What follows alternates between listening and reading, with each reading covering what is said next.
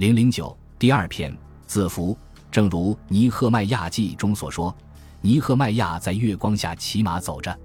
他百感交集，一直无法入睡。他来到耶路撒冷城边，看见到处是断壁残垣，他的心都碎了。这是公元前四百四十五年，自从尼布贾尼撒制造耶路撒冷灾难，并将耶路撒冷人掳往巴比伦之后。已经过去了近一个半世纪，尽管巴比伦人早就离开了耶路撒冷，但他们留下的灰烬已经变成了城墙上那些破碎的蜜色石灰石的记忆。在城墙之外，波斯人统治下的犹太省依然荒无人迹，一个个村庄被废弃或沦入原始生活状态，城里则一片肮脏和破败，人口也许只有犹太独立王国统治末期的二十分之一。残留下来的流民只能拥挤在尚未坍塌的墙根下艰难度日。又过了几十年，波斯对流亡者实行遣返并恢复崇拜当地神奇的政策。根据《以斯拉记》的记载，波斯王居鲁士在执政的第一年发布了一项法令，允许以色列人返回犹太省。由于年幼的犹太王子所罗巴伯声称与古代戴维王室家系有近亲关系。所以被居鲁士指定与大祭司乔舒亚一起率领几千名犹太人返回耶路撒冷。在所罗门的耶和华圣殿的废墟上，第二圣殿的建造工程开始了。将人立耶和华殿根基的时候，祭司揭穿礼服吹号，立位人敲钹，他们彼此唱和，众人大声呼喊，声音听到远处。圣殿于公元前五百一十五年完工。被认为是一次不是张扬的重建，但已足以按立位记中的神圣法典的要求，用洒血和烧烤献祭，足以在庆祝丰收的节期接受朝圣者的朝拜。然而，居鲁士的法令仍然是一纸宝贵的授权书，以至于以斯拉记竟有些夸张的查找并引用其原本。在几代人后的大流士统治期间，这些文本对那些身怀敌意的反对者进行了回击。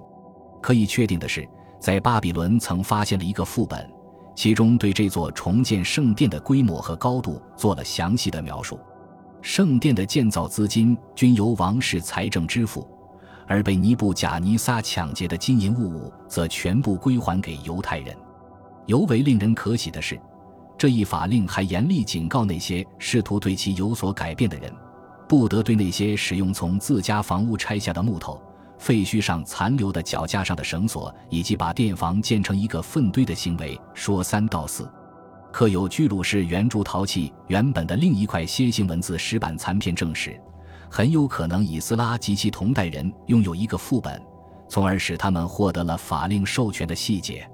对于那些返乡者的子子孙孙来说，居鲁士法令所做的承诺和保证，无异于他们的尚方宝剑。因为他们毕竟一直生活在杂草丛生的断壁残垣之间，并且他们的人数少得可怜，可能都不到两千人。当尼赫迈亚骑着马从耶路撒冷废墟上经过时，他的心中充满了悲伤。从他身后不远处的一片朦胧的瓦砾间传来了杂乱的脚步声，看样子他们刚刚起床。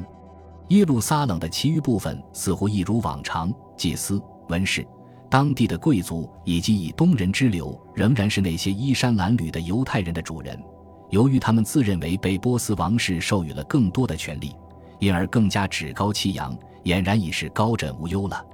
在苏萨的宫廷里，尼赫迈亚曾是波斯王亚达薛西的针灸官，是他信赖的人和代理总督。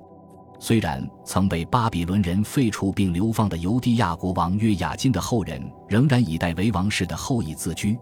但实际上，犹地亚已经根本没有什么国王。这个流亡中的傀儡王室所用的油料完全依赖于巴比伦官方的定额供应，所以尼赫迈亚无疑是另一个最佳人选。他成为怀揣着盖有波斯皇帝印玺的法令的钦差。当他的马小心翼翼地在断壁残垣间穿过时，他只能尽量在马鞍上坐得稳当一些。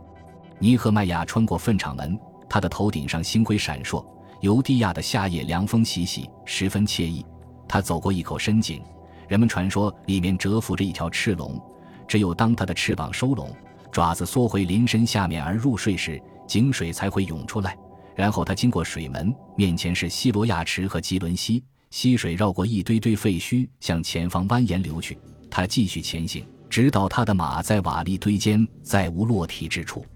于是，尼赫迈亚牵着马穿过废墟，折回城里的小巷中。他终于可以休息一下了，但他知道接下来会发生什么。而此时的向导，那里的犹地亚犹太人正十分满意的与埃及人生活在一起。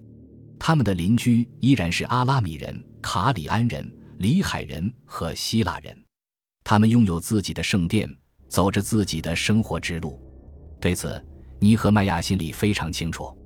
但正如他在自传所说，这却不是他的路，他也不相信这是耶和华的路。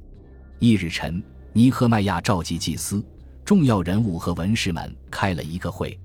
他说。我们所遭的难，耶路撒冷怎样荒凉，城门被火焚毁，你们都看见了。来吧，我们重建耶路撒冷的城墙，免得再受凌辱。人们内心十分感动，愿意追随这个似乎以国王的权威发话的人。我们起来建造吧。当当地的官员霍伦人参巴拉和阿拉伯人基善嘲笑他们的鲁莽时，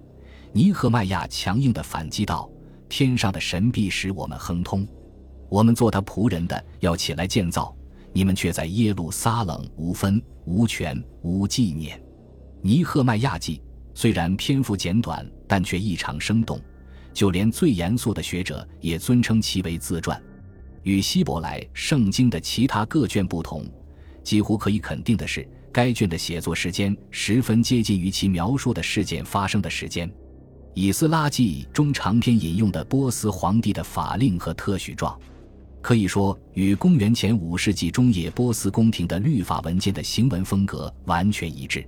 给人印象最为深刻的是文字记录的实时性，一本书的物质载体似乎在形制上与其年代完全吻合。公元前五世纪中叶，由于具有转折意义而显得十分重要。在这一时期，一些建筑得以完成。并且不仅仅是砖石建筑，《尼赫迈亚记》中记载了当时的建筑活动：房梁是曲直的，石板是整齐的，门框装上了厚重而坚实的铰链，而锁匠们则忙得团团转。《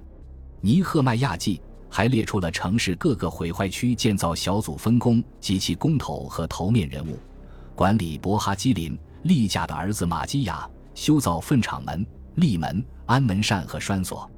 管理米斯巴。各河西的儿子沙伦修造全门、立门、盖门顶、安门扇和栓锁，又修造靠近王园西罗亚池的墙垣，直到那从待围城下来的台阶。其次是提戈亚人又修一段，对着那凸出来的大楼，直到俄斐勒的墙。这段文字令我们宛如正与尼和迈亚一起骑马巡视施工现场，敲击声不绝于耳。头面人物要确保自家的纹饰仔细记录所有的施工细节，凡是参与建造和装饰的人都不会漏掉，就像现代的捐助人一样，希望自己的名字能刻在感恩墙上。建造工作进展迅速，面对当地越来越强烈的反对和讥笑声，各建造小组不得不随身携带着武器，以防不测。尼赫迈亚为劳工们提供了全套的配备，他们一只手握着挖刀铲子。一只手提着刀剑，或将其倚放在石头上。他还要时刻盯着那些农民和商人，防止他们利用突然增加的需求而哄抬食物价格，尤其是防止当地的犹太达官贵人对那些通过抵押橄榄树林和牧场参与建造工作的人进行敲诈勒索。城墙的修复工作只用了五十二天就完成了。修好城墙之后。他们就有了内外的界限和进出的分别，